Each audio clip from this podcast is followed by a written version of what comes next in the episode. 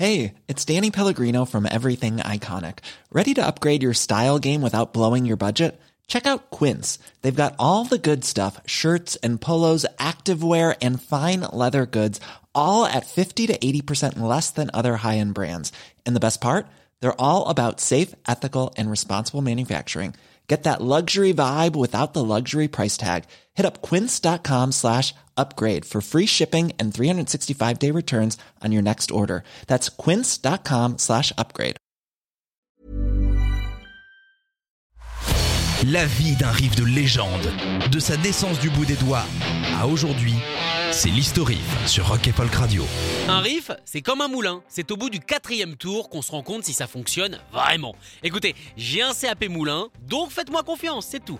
Aujourd'hui, je vous demande de mettre des habits sombres, de joindre vos mains et surtout de ne pas pleurer. Parce que non, ce n'est jamais beau quelqu'un qui pleure. On va célébrer un des plus grands chanteurs de tous les temps, Bon Scott, et l'hommage rendu par ACDC avec le fameux Hells Bells.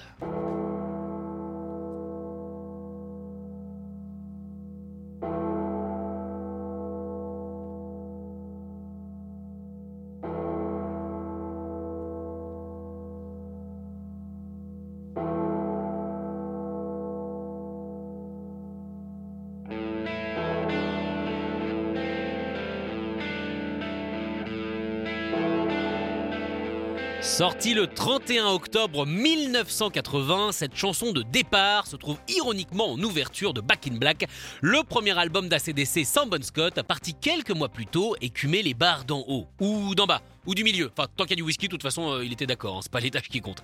Rappelons que le 31 octobre est la veille du 1er novembre et donc d'un jour férié. Oui, bon, ça va, on a compris, personne aime bosser, mais surtout de la Toussaint, plus communément appelée la fête des morts. ACDC, un groupe très raccord. Cette chanson, comme la plupart des morceaux de Back in Black, a été enregistrée dans le studio de Chris Blackwell, le créateur d'Island Record, le fameux Compass Point Studio, studio qui se situe aux Bahamas, un lieu plutôt chouette pour faire son deuil, mais surtout pour passer du temps avec le petit nouveau, Brian Johnson. Clairement, la tâche était extrêmement compliquée pour lui, remplacer une idole et surtout devoir écrire l'hymne quasi officiel de son départ. Disons que ça devait transpirer sous la casquette, expression encore peu connue malheureusement. Brian Johnson a expliqué que durant l'écriture de cette chanson, il y a eu comme quelque chose de surnaturel, de presque divin. Il était dans sa chambre d'hôtel, une chambre très modeste avec juste euh, un lit et une douche et un sol aussi. Non, parce que s'il n'y a pas de sol, on tombe. Bah oui. Il regardait sa feuille qui malheureusement restait blanche quand soudain, il a senti quelque chose monter en lui, comme si un être prenait possession de son corps. L'orage éclatait dehors, une pluie diluvienne s'abattait sur sa vitre, créant un bruit assourdissant. Il a juste eu le temps de dire Oh fuck Sa main droite a saisi le stylo et a presque seul écrit Hells Bells. Johnson s'est ensuite servi une énorme gorgée de whisky et a continué à écrire. Alors oui, il y a sûrement eu une ou deux ou 19 gorgées avant celle-là qui pourrait expliquer ce qui s'est passé, mais bon, ça serait quand même dommage de se priver d'ésotérisme.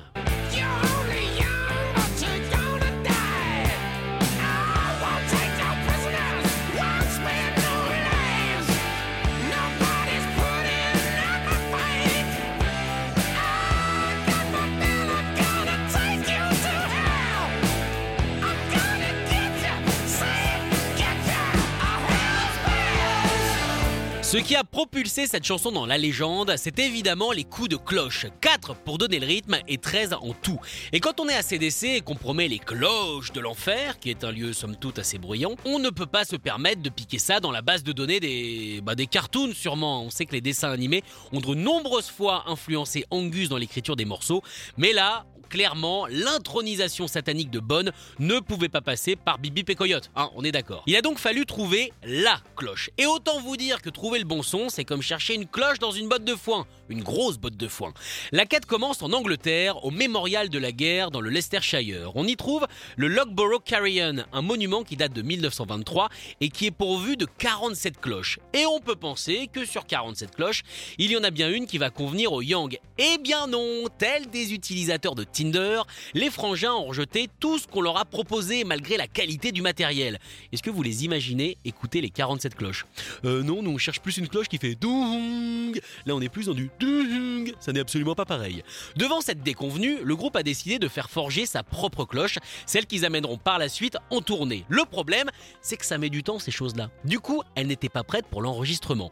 Le clochiste, enfin la personne qui leur a fabriqué la cloche, leur en a donc trouvé une de remplacement qui se trouvait dans une église à côté en leur garantissant que la leur aurait exactement le même son. Et là on se dit tout est bien qui finit bien et bien non, ah, ça ne marche toujours pas. L'ingénieur du son, Tony Platt, n'a pas vraiment pu tirer quelque chose de cette cloche à cause du bruit des oiseaux, et oui, qui vivaient dedans. À chaque prise, on entendait le flap-flap des ailes et entre chaque prise, malheureusement, les oiseaux revenaient s'abriter à l'intérieur. Le groupe le plus puissant du monde, battu par des petits pigeons. Ah, de la fontaine quand tu nous tiens. ACDC a donc décidé d'utiliser la cloche toujours pas terminée. Alors comment ont-ils fait? Eh bien, ils ont emprunté à Ronnie Lane des Small Faces, son fameux studio mobile, et l'ont déplacé carrément dans la fonderie. 15 micros ont été nécessaires pour capter le bon son, le bon glang. Le son a ensuite été ralenti de moitié par Mutt Lange en studio pour obtenir celui qu'on connaît aujourd'hui. Eh, dire que les cloches, c'est le synonyme de bête, quand on voit ce qu'on doit faire pour les mettre sur bande, faudra peut-être revoir la définition.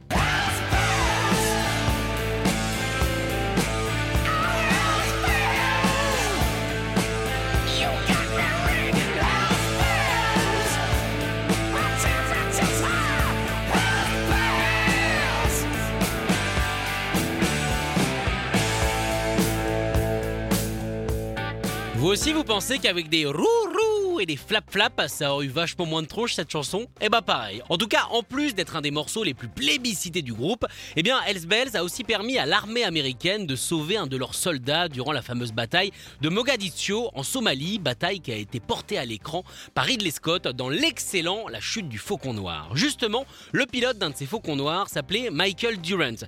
Il a été pris, jeté en prison avec le dos cassé, il a été torturé et frappé jour et nuit. Bref, une prison euh, maximum 2 étoiles sur TripAdvisor. Ah non, non, j'irai pas plus loin. Ses potes ont alors décidé d'installer une énorme enceinte sur un des hélicoptères et de jouer Hells Bells, sa chanson préférée, en volant au-dessus de la prison. Il a alors réussi à combattre sa douleur et à passer son bras à travers les barreaux et à agiter son t-shirt. Et c'est comme ça qu'ils ont pu le localiser et le sauver. Et pour le coup, on peut dire que les cloches l'ont tiré de l'enfer. oui, je voulais être journaliste sportif à un moment donné.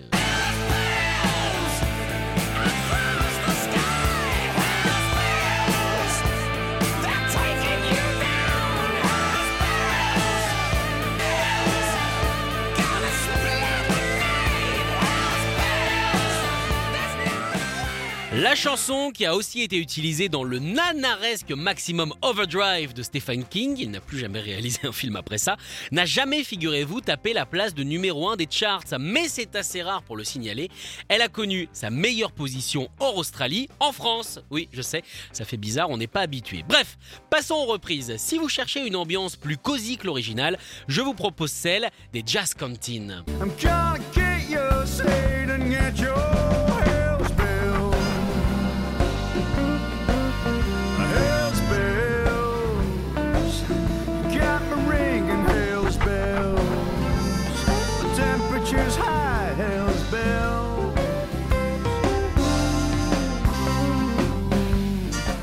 Daft Punk a carrément volé les cloches et a refait un petit peu le son pour l'intro de son fameux aérodynamique.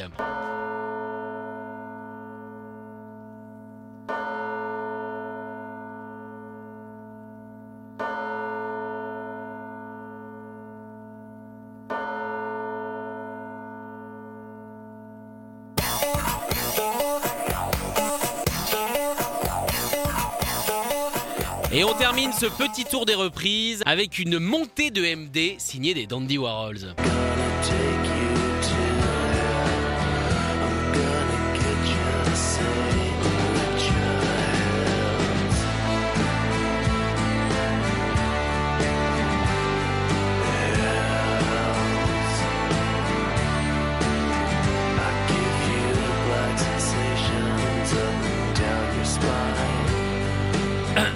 Évidemment, je tiens à préciser que la référence à l'AMD ne vient pas d'une expérience personnelle, c'est juste euh, ce que j'ai pu constater sur les autres. hein, euh. Oh, laissez-moi tranquille, ça va. Retrouvez l'historif en podcast sur rock'n'folk.com. Mom deserves the best, and there's no better place to shop for Mother's Day than Whole Foods Market. They're your destination for unbeatable savings, from premium gifts to show-stopping flowers and irresistible desserts. Start by saving 33% with Prime on all body care and candles. Then get a 15-stem bunch of tulips for just $9.99 each with Prime. Round out Mom's menu with festive rosé, irresistible berry chantilly cake, and more special treats. Come celebrate Mother's Day at Whole Foods Market.